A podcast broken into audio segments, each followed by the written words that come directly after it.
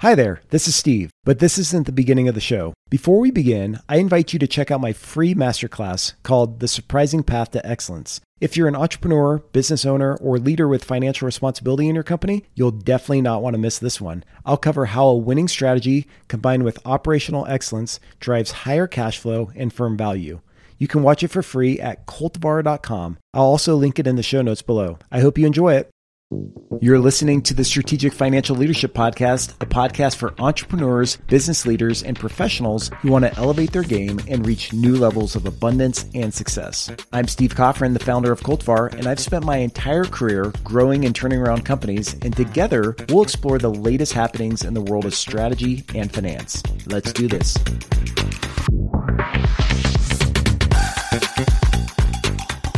Before we begin, just remember that this podcast is for educational purposes and the information shared herein should not be construed as legal, tax, or investment advice. Check out our terms and conditions in the show notes to learn more. Now on to the show.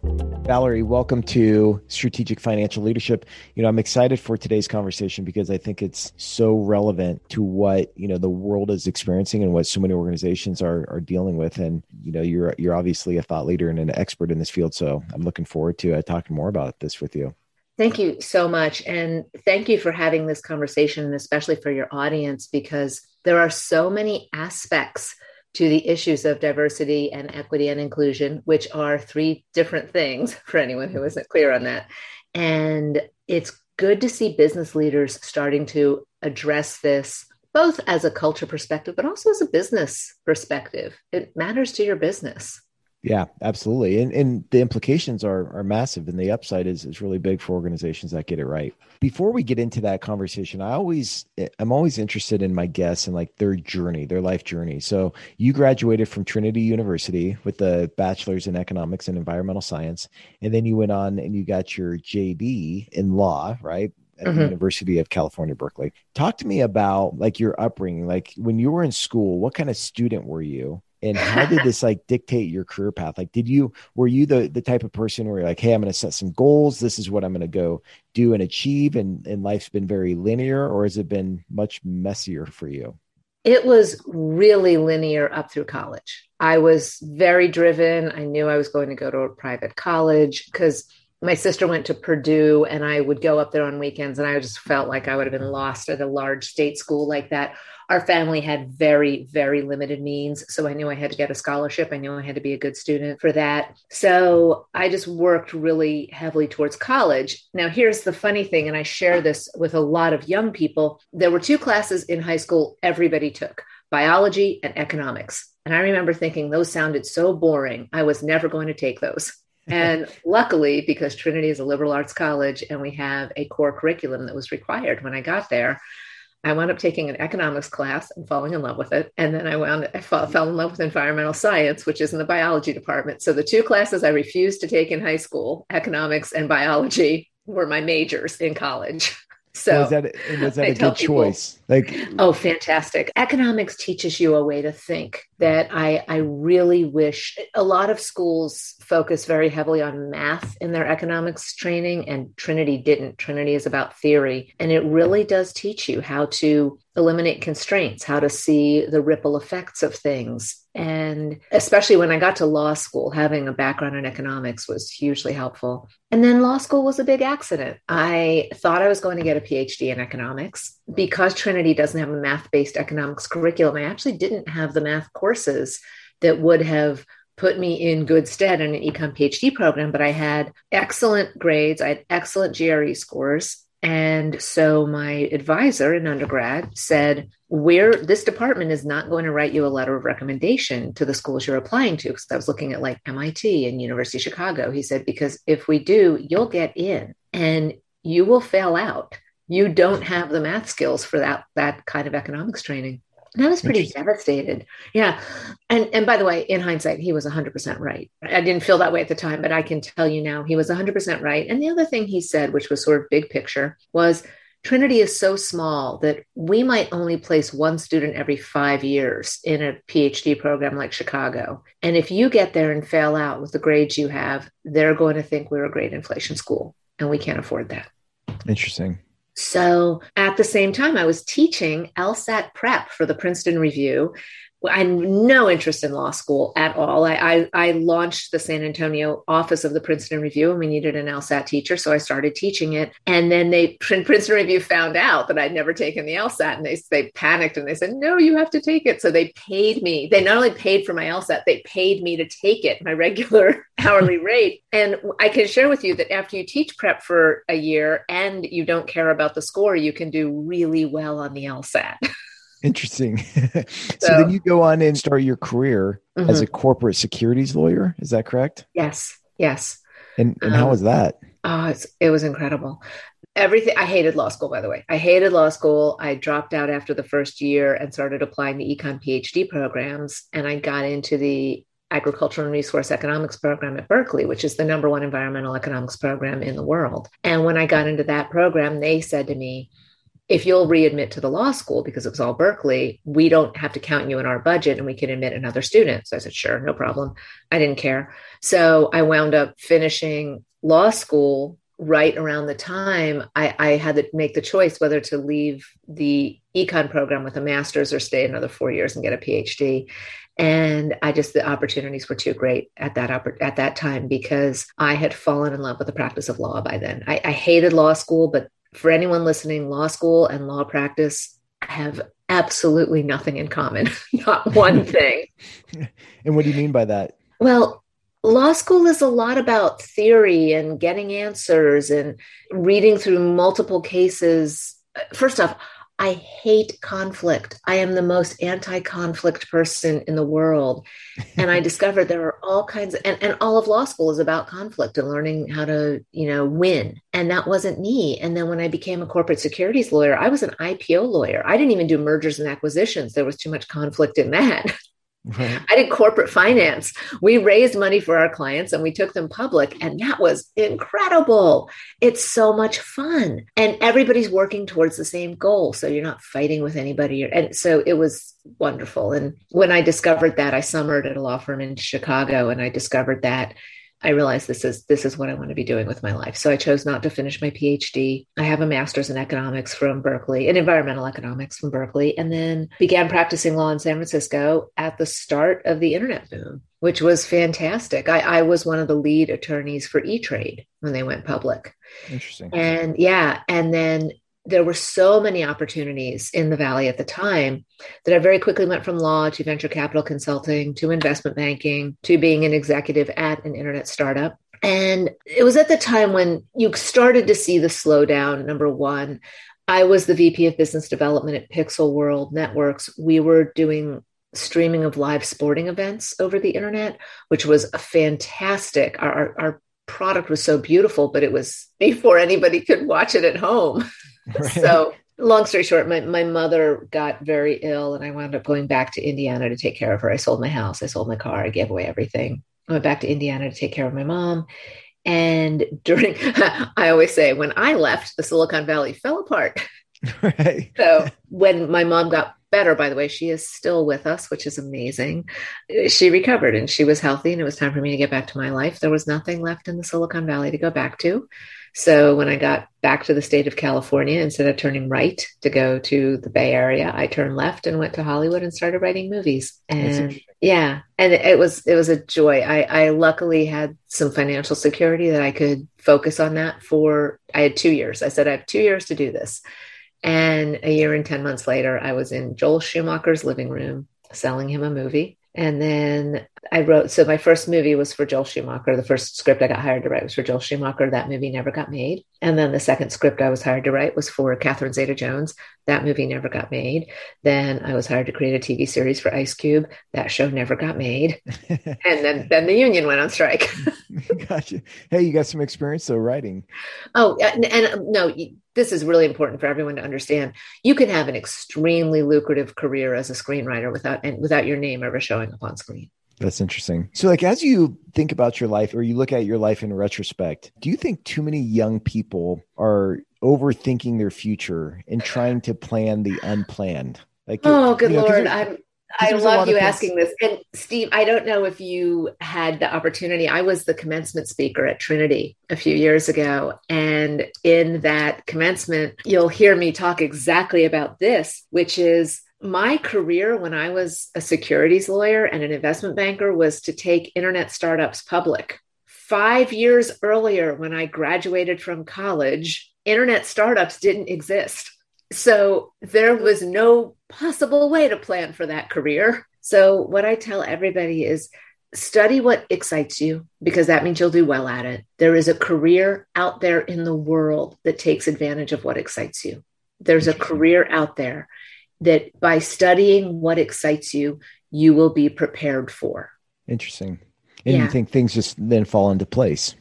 They do or they don't fall into place, but the thing you can't plan for what will fall into place. Look at how many industries exist that did not exist 10 years ago. They need workers and employees and skilled people too. So they're looking for the people with the core skills. Here's a perfect example. How many engineers 20 years ago were studying how to build self driving cars? Sure. But the people who are building self driving cars right now had the engineering skills it took to learn how to do that. That's a good point. And I like how you said, you know, study what excites you and like pursue what excites you. And then, you know, I think the opportunity presents itself. And, oh, um, 100% you know, because I look back on my life and, you know, I had this consulting business and I was doing it for 10 years. And then, you know, out of nowhere, this opportunity came up to be a CFO and I, you know, took on the position and I moved out of state. But that wasn't written in any of my like goal books or it wasn't like even in my mindset and you know just the opportunity came up. So I, I, just i find it interesting because as i'm mentoring people you know sometimes i think we can overthink things and try to like plan our lives and plan our futures which i think you have to have some sense of direction right? But right. there's also other things that are in our future that we can't even plan for. One of the things i say all the time is that this is my career trajectory. Lawyer venture capital consultant investment banker internet startup executive, screenwriter, author, keynote speaker. Of those seven careers, only two of them, lawyer and author, had I even heard of when I went to college. That's interesting. So, yes, I, I think it's great for people to have a plan in their life. But if you, I always say this if you have a plan and you're not following it, that's fine. If you don't have a plan, you're great. If you have a plan and you follow it and it turns out to kind of suck, change direction. Sure. Changing direction is not failure. This is this is important if you're 16, it's important if you're 60. Changing direction is not failure. The failure is in sticking with something that's not working for you out of pride or embarrassment or inertia. Sure. Well, and that's interesting. I mean, because you have a, probably a, a, really interesting perspective on this because you were, you know, in corporate America, you did, you know, screenwriting in Hollywood. So you had all these different experiences. And, you know, there's a bunch of different ideologies about this where it's like, okay, stick to something and then eventually you'll succeed. But then there's also this ideology where it's like, hey, look, if it's not working, you may need to pivot because you may be stuck doing something that's just not going to pan out. So how do you know, you know, if you're on the right path and how do you know if you need to pivot and make a transformation in your life? Um, one my second book is called Success as a Second Language, and the core exercise in it is learning how to define success for yourself. And that's a big challenge. It's a big challenge in even knowing what you're, if when what you're doing counts as success. It's a big challenge in telling other people this is what I plan to do, especially for we a lot of us come from cultures where there's an expectation of a certain kind of behavior or a certain way to pay your bills. And if you're not living up to that expectation, it doesn't matter what you do. You have to face up to your family. And and I tell everybody, and if if you have to face up to your family to get to pursue what you really want to do with your life, it's worth it. Yeah. It's worth it. I think that's the thing that we get away from is people understanding what the definition of success is for themselves. I have a young cousin who is living four months right now in a monastery to get in touch with himself, his spiritual being, essentially.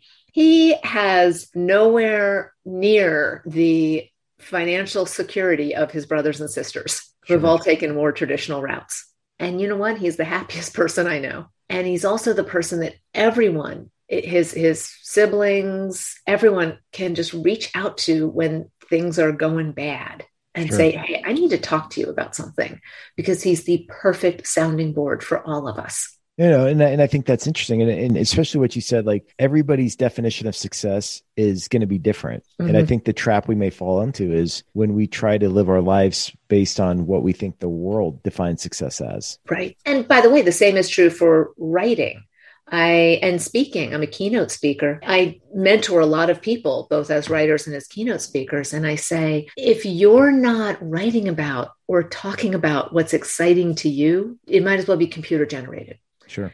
Do not try to look for what the world wants to buy and figure out a way to sell it. Look for what you want to sell and figure out where the people wanting to buy it are.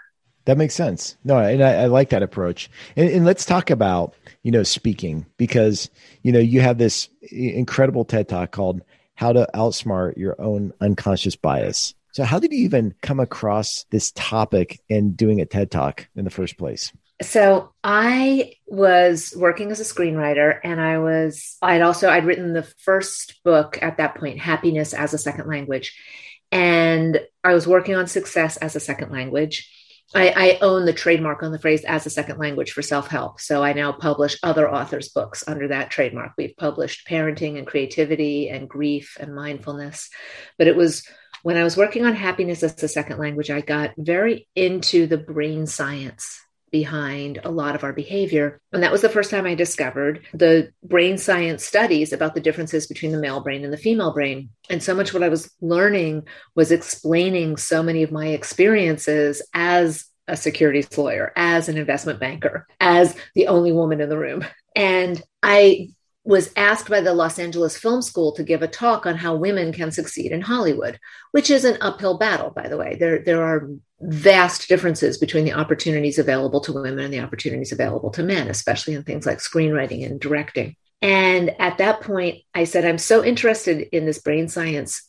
Can I do the talk based on female brains? And they didn't care. They said, sure. So I, I, gave a talk called How Women Can Succeed in Hollywood Despite Having Female Brains. And that was very popular and very well received. And I was asked to do that talk in other places. And this was all volunteer at that point. And I then began getting paid to give that talk, How Women Can Succeed Despite Having Female Brains. Mm-hmm. That talk turned into a book called How Women Can Succeed Despite Having Female Brains. And so that became sort of a side entity in addition to my screenwriting, and it became more of its own thing. Then I started looking at building tech products around the happiness work I was doing. And I started a tech company in 2016 to build our first product was Super Happy Couples. And it was a bot, not an app. There's a there's some core differences, but we were building a bot that helped couples be better in touch with each other. And it was a wonderful product.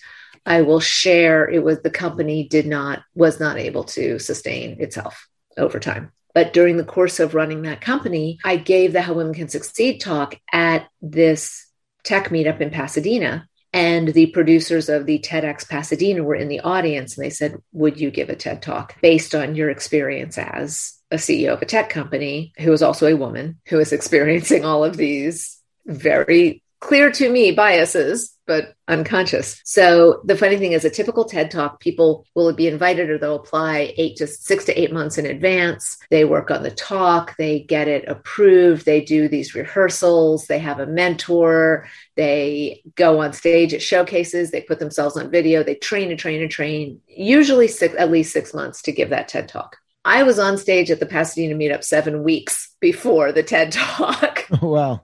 and so that TED Talk got put together in five weeks. And it was a whole new talk for me. It was something I had never spoken about in that in that way before. Some of the stories and there's crossover, but that TED Talk then got a lot of attention.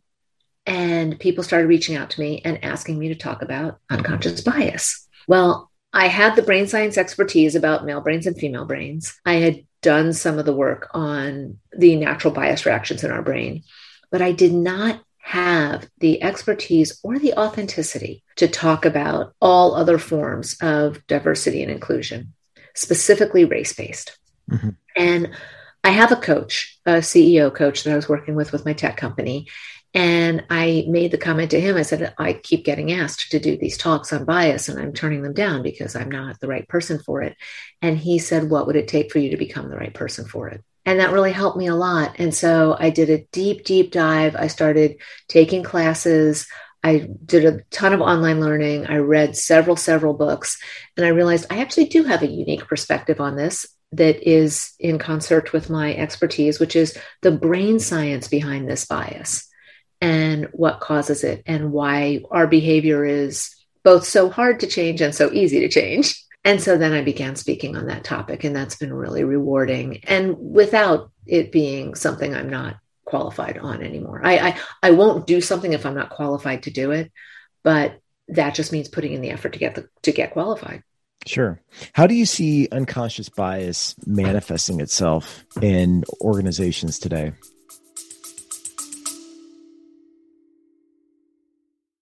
Hey, real quick, I hope you're enjoying this episode. If you're an entrepreneur or business leader and you want to take your game to the next level, or you want to avoid being crushed out there during these uncertain times, be sure to check out our free masterclass called The Surprising Path to Excellence by visiting cultivar.com or through our Boosting Your Financial IQ app. I'll link this in the show notes as well. I'm also offering some freebies, so be sure to check it out. Now back to the show. In a multitude of ways.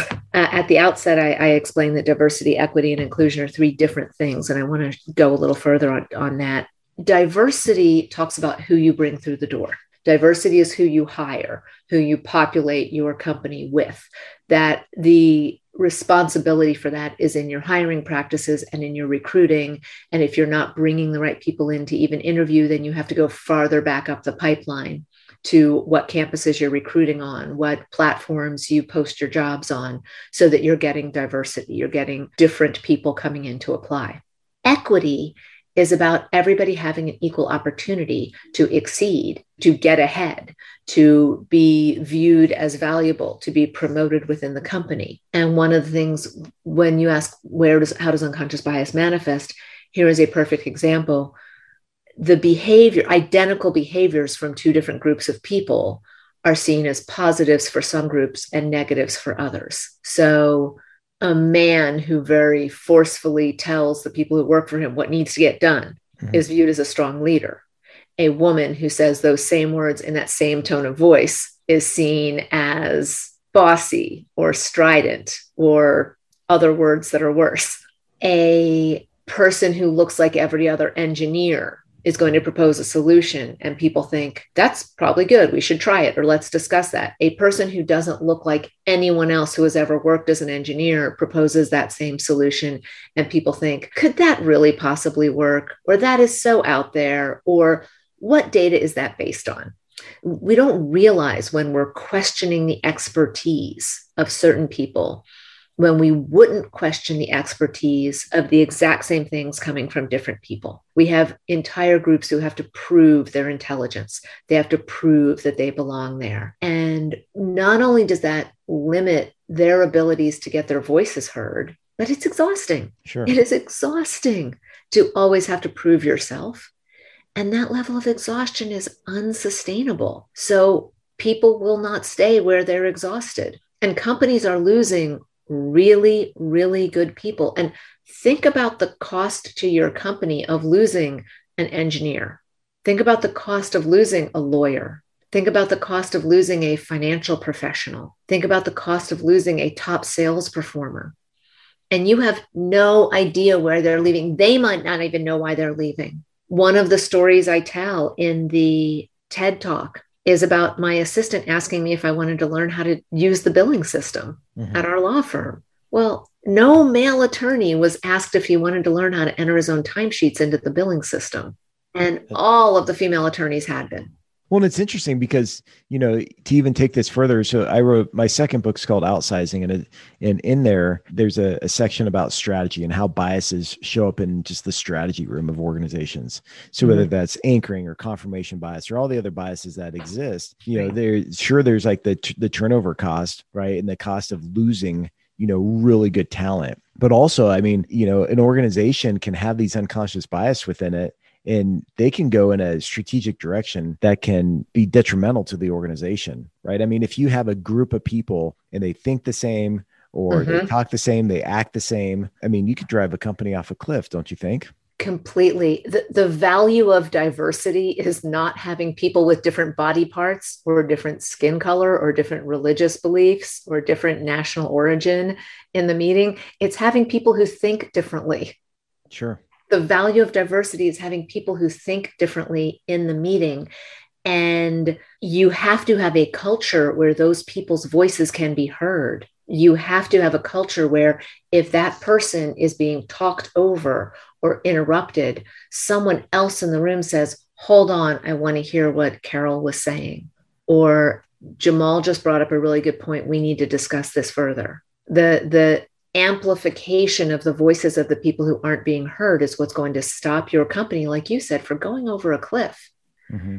And it also goes to that exhaustion of having to constantly prove yourself. There's also an exhaustion of constantly having to try to fit in. Sure. And that goes to inclusion, which is your company culture.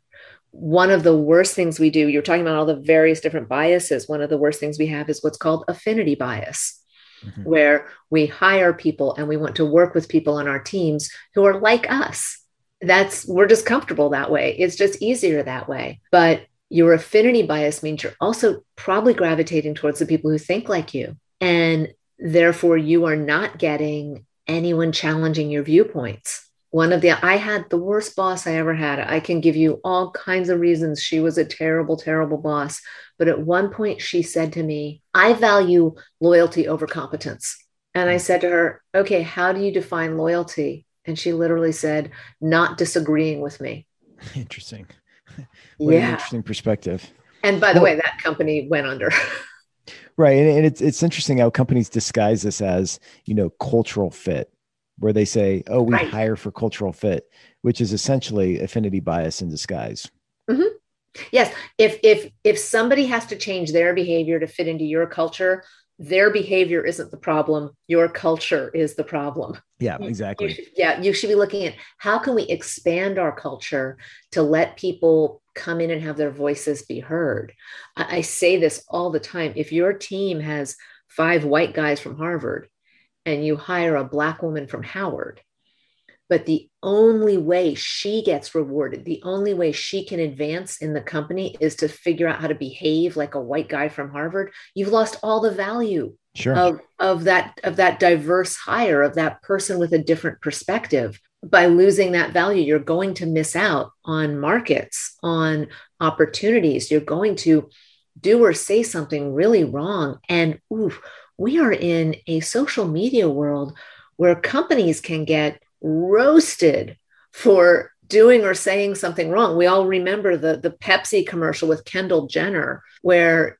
in the middle of a race protest, a race-based protest, she walks out and opens a Pepsi and gives it to mm. each side. Right. Now, who was in the room when that decision was made? Right. But more importantly, who was not in the room when that decision was made? Yeah, good point. So, I mean, with unconscious bias, like, look, you know, our brains are wired a certain way. We have millions of pieces of information coming at us every second. So, we make these mental shortcuts. These mental shortcuts are often, you know, that's where unconscious bias comes from is these mental shortcuts. So, is, is it something that we can master and like overcome? Like, okay, you say one day, hey, Valerie, look, you know, I went through training. Now I'm an expert. I don't have unconscious bias. Or is this like a life? time pursuit where you're just like you constantly have biases and you're just constantly trying to be aware of it and be mindful of your actions i'm going to give a very specific example of this because i it's the adjustment i had to make in my own life i as a filmmaker have made 48 commercials and public service announcements on behalf of marriage equality from starting in 2008 when it was on the ballot in California. I made a commercial that ran in all four states in 2012 where it was on the ballot, where we won in all four states. I am very proud of my marriage equality work. I very much support it. I'm a straight woman, I'm married to a man. I simply believe this was one of the extremely important discrimination issues that we had to address as a country, and we have and it's good. So that tells you my stance on same sex marriage. In the meantime, for years, when I would meet somebody and he would talk about being married, and I would say, Oh, blah, blah, blah, your wife. And he would say, Oh, no, my husband. I would still have that little, ooh, that little shot of cortisol, that little, you know, blink in the back of my head, where, or, you know, the little tense in the shoulders where I suddenly realized, oh, I said something wrong, or I've made a mistake, or, and then I would start to blather immediately about, I've done all this work on marriage equality, sure. you know, because, I, because now so much went into that shock. Cortisol hits your system as soon as you are surprised. You, you can't control it. I cannot stop cortisol from hitting my system when something unexpected happens. So that's number one. Number two, shame. I don't want this person to think that I have anything against their marriage. So then I have to, you know, overcome all of that that happened often enough that I started thinking to myself, this is ridiculous. How can I stop this from happening? And I realized I can make a conscious effort to not assume any marriage is between people of opposite sex. Mm-hmm. And so now when somebody tells me they're married, I make zero assumption about the person they're married to. And sometimes I'll even, in the course of conversation, if I get to a point where I have to use a pronoun, I will say, "Is it your married? Is your spouse husband or wife?" And I say that in a way that I hope doesn't seem offensive or upsetting to anybody.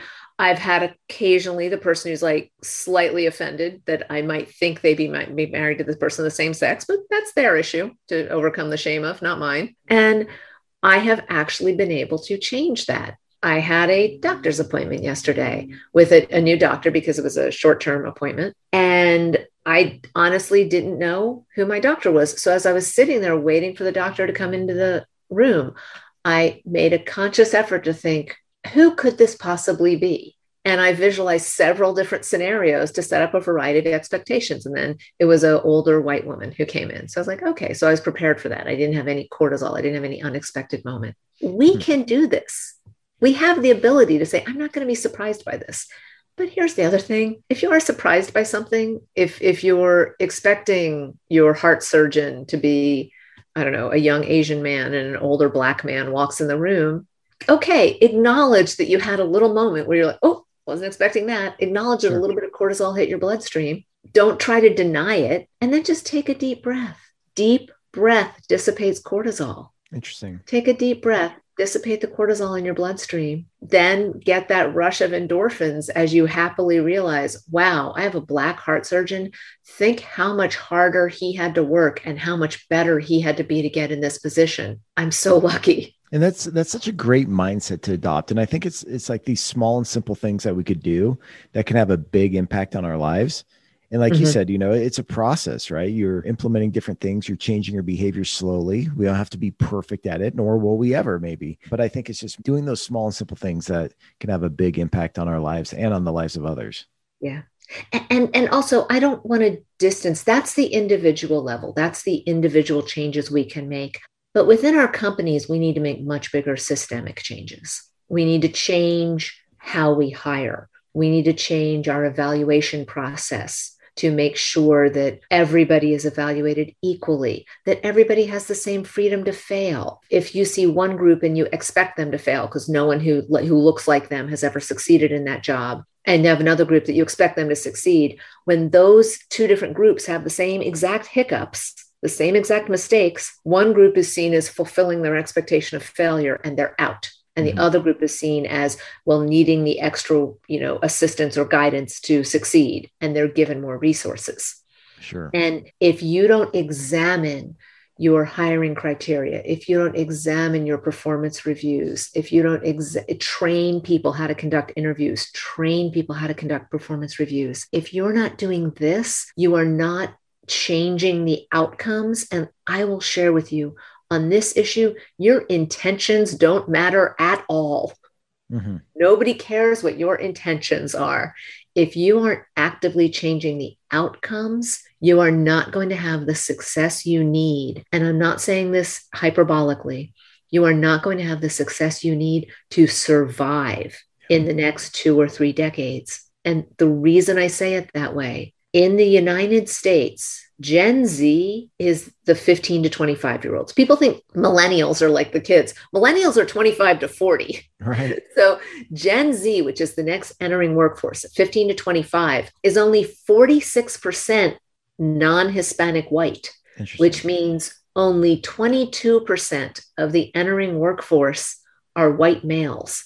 And if your company is only set up to recognize the accomplishments and offer advancement opportunities to white males, or your corporate culture only values the behavior of white males, you don't have a workforce in two decades. Yeah, absolutely. And Mark Twain said, when you need a friend, it's too late to make one. Well, let me tell you, when you need a diversity program, it's too late to start one.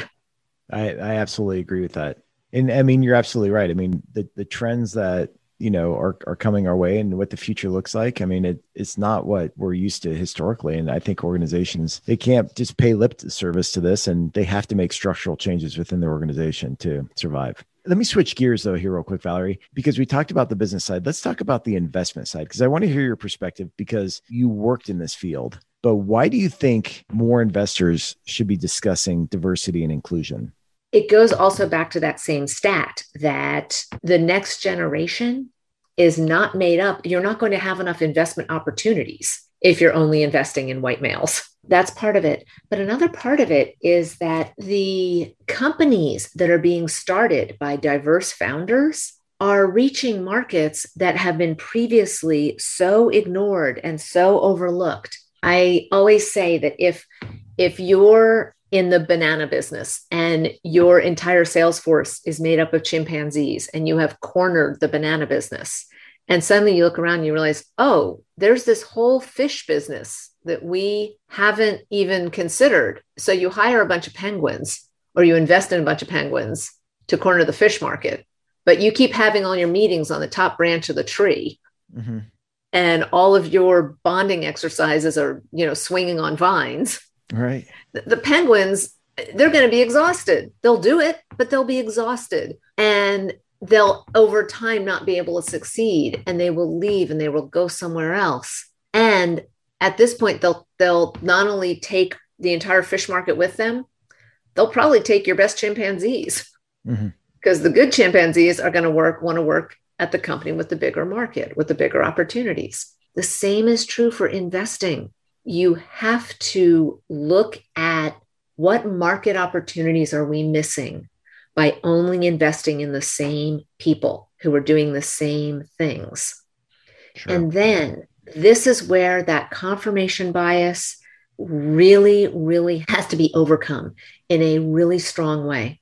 Yeah, I absolutely agree. You know, and I think it's both for the business, from the business perspective. I think it's from the investment perspective. I mean, just all around. I, mean, I think this is such a critical, you know, topic. And, and I don't think this is something that is just some fad that it's, you know, it's cool to talk about. It's, it's trendy. I think this is the way things are and the way they, they should be. And I think organizations that can't get in line with this are really going to struggle to survive, like you're talking about.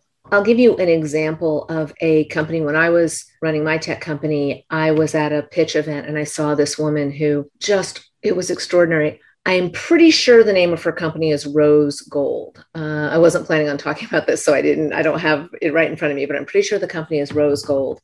And this woman who started this company is a Black woman. And she looked at not only how much she spent on hair care products, but she had figured out, oh, I can buy direct from I, I, hair extensions. I can buy them directly from India and save a lot of money. So she started doing that for herself. And then she started doing it to distribute to her friends and family. And she started making a good amount of money. And then she realized there's probably other women who would want to do this. So she started, this is one of the most brilliant companies I've ever even heard about. She started a company to be the back end platform for Black women who want to have their own beauty products that she handles the finance, she handles the you know admin, she handles the ordering, and they can do nothing but do marketing and sales and create their own brands around the items that they know they can get less expensively directly and sell within their own communities. Mm-hmm. So not only has she become an extraordinarily successful entrepreneur, she has made thousands of other women into entrepreneurs. In a market, I don't think 99% of mm-hmm. typical venture capitalists had any idea existed. Sure. Yeah, what a missed opportunity. Yeah. Look at the people who don't look like the people you're talking to. Exactly. I mean, I, I, I, think there's so many lessons there. And, you know, I really appreciate you spreading that message out there about unconscious bias and everything else and diversity inclusion. And if you haven't seen the TED Talk, definitely check that out because I really enjoyed it and it, it really changed my thinking so I think that's great. So let, let, me pivot here before we conclude because you're a huge fan of happiness. I mean, you, you mentioned your book titled Happiness as a Second Language. I think you even have like a, a certification in the science of happiness. Yes. So why happiness? Why not joy, excitement, passion, etc.? Do you think happiness is this all encompassing thing? And is it idealistic or is it something we can intentionally pursue? Pursue is an interesting verb there. So I wouldn't put it that way. I, why not joy, excitement? Those are all emotions. And even I say happy is an emotion. Being happy is an emotion, and you're not going to feel happy all the time. But happiness can be your baseline. Like I always say, I'm a happy person. So even when life knocks me down, I will struggle with the sadness, I will struggle with the disappointment, whatever. But I know that when that time passes, I go back to my baseline of being a happy person. So when you say you pursue it, you're not pursuing being happy. What you're mm-hmm. doing is working on what can I change about my beliefs? How can I look at my life in a way that makes me see that happiness can be my baseline? I can, the reason the idea came about it as a second language is that if you grew up in a house where everyone spoke Greek, you would speak Greek. But if you didn't grow up in a house where everyone spoke Greek, you wouldn't leave your home one day and think, well, time to start speaking Greek. and right. think that you could, you know, I'll read an article about it. Let me read an article about speaking Greek. I'll be fluent then. It sure. doesn't work that way. These are incremental changes that we have to make over time that have to be sustained, but they're worth it. They're worth it. And so I think if people just start to look at how can I have a happiness response to this? How can I tell myself that the the parts of my personality that bring me down that I don't like are permanent. Stop telling yourself that. You can you can work on these things. It is a continuous journey, but it's not a difficult one. I always say this. Uh, it's like digging a ditch, right? Mm-hmm. Anybody can dig a ditch. You just have to actually put the shovel in the dirt and keep doing that. And eventually you're going to discover. I, I joke about this, you're in a happiness rut. And by the way, from a brain science perspective, our brains form neural pathways. And the more we reinforce those neural pathways, the smoother and faster and deeper they get. Mm-hmm. So you literally are in a rut. If, if you have negative beliefs and the more you reinforce those negative beliefs, the more you make deep in that neural pathway, the, those little brain shortcuts that take you straight to that negative belief. But we have the ability to rebuild our own neural pathways. We have that ability. It just takes that same level of reinforcement and repetition and practice and dedication and surround being around native speakers. Surround yourself with other people who are happy. Find ways to distance yourself from the negative influences that that defeat your happiness. On a more global scale since we're talking to corporate leaders about corporate leadership unhappiness in the workplace costs just the US economy, isolating for all other factors, and Gallup studies this. You can find the State of the American Workforce report. Isolating for all other factors, the unhappiness of the US workforce costs our economy $600 billion a year. If, wow. if the happiness of your workforce was a line item in your P&L, you would pay a lot more attention to it. It's not just absenteeism and turnover it's so many other factors are more expensive in your company when your workforce is unhappy. Uh, theft workplace injury workplace bullying liability customer service lack of innovation and it's much easier to get the happiness of your workforce right than people think. It's much easier. That's the other area where i work with companies. I work with companies on their diversity and inclusion but i also work with companies on training your managers to make the happiness of your workforce a top priority. And when you do that, almost all other metrics take care of themselves. Sure. No, and, and I absolutely agree. And I want to be selfish here with my last question um, because, you know, I have high expectations. And, you know, I think those expectations can get in the way of my happiness sometimes. And so when I talk to other people, they say, well, Steve, you just got to get rid of your expectations in different scenarios, whether it's expectations of other people and then they don't live up to those expectations. So then, you know, it gets me down or I have expectations about, you know, hey, I'm going to go on this vacation. So in my mind, I, I can see all these things unfolding and then I get there and it, my expectations aren't met. So w- what's your advice on that? Is, is it a matter of just saying, hey, lower your expectations, go with the flow, don't expect a lot. But then it, it's kind of like, okay, then heard, you just settle yeah. for that. Then, I mean, how, so how do you reconcile that? Well, I, have heard a saying, it's, it's an equation that unhappiness equals the distance between expectation and reality. Sure. So then if you continue to have high expectations, rather than say, I should have lower expectations, figure out how to get the reality to where you need it to be. Mm-hmm.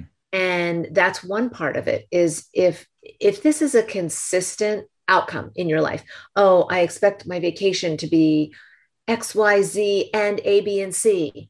And then you get there and it's X and B. right. Then pre-plan for that and say, all right, last time I went on vacation, I expected these eight things to happen and only two of them happened. So I was so disappointed. Well, then set a different set of metrics and say, I expect these eight things to happen. If only two of them happen, I'll be disappointed. If four of them happen, I'll be pretty satisfied. And if six of them happen, it'll be amazing. I like that. So reset that and then put in a little more effort to make sure that eight of the, that, that six of the eight can happen. I, I have a, a family member who is consistently let down because she refuses to see what reality is going to deliver from other people. And every time she goes into a new endeavor, it's looking at it as this is going to be the best possible outcome, even though anyone else looking at it says, well, the last four times you did this exact same thing, this was the outcome you got. Sure. So it's really important to make sure that there's some level of realism to your expectations. It's really important to figure out what you can do to adjust the outcomes so that you're not disappointed. And then here's the other thing I, I, I I used to coach, I used to do private coaching for happiness. I don't anymore. But one of the exercises I worked with people a lot on was on overcoming regret. Regret is a huge detriment to our happiness. And I always say, your regret is the best creative writing you ever do. What do you mean by that? So if you think, oh, I should have bought that house in Beverly Hills when I had the chance 20 years ago, and now that house is worth X millions of dollars, and my crappy little house is only worth half a million, right? Sure. Well, that's because you're writing this fantastic story about living in that house and all the good things that would happen and what it would be worth. But in life, we don't get to see the alternate timeline. We don't get to see what happened on the timeline of the choice we didn't make. And so that's when we start all this incredible creative writing about how amazing that timeline would have been if only we'd taken it. Mm-hmm. So, what I say is, well, if you're going to do some creative writing, try this. Write the story of taking that timeline and all the horrible, terrible outcomes that could have happened. That's a good point. And as soon as you write that story instead, you're going to say, whew, thank God I'm not on that timeline. That's such a great perspective. I, I really like that. And that, that's a great way to look at things because I think we all do that. Right. Very, very powerful. So Valerie, I, I could keep going forever on, uh, on this, but I'm going to cut it there. But, you know, I, I, really appreciate, you know, just your thoughts on this and like the work that you're doing in this area. It, it's pretty unique and I like it. And I, I think it adds so much value to organizations. So congratulations on just your life journey and, and just where you've gone so far. And I'm excited for what the future holds even more for you. Thank you so much, Steve. I thoroughly enjoyed this conversation and I really appreciate you bringing me on. I definitely uh, I've enjoyed this conversation as well. A lot of great takeaways for me personally, and I, I, think the same is true for all the listeners out there. So everybody, thanks for joining, Valerie. Thank you so much once again, and uh, take care. And Steve, if anyone needs to reach me, I'm at speakhappiness.com. Okay, speakhappiness.com. Definitely check it out. Definitely check out her TED Talk too. Absolutely fantastic. Hey, thanks for tuning into the show. If there's any way I can be helpful to you and your business, or if you have feedback or ideas regarding this podcast, shoot me an email at contact at cultivar.com. I would love to connect. All the best.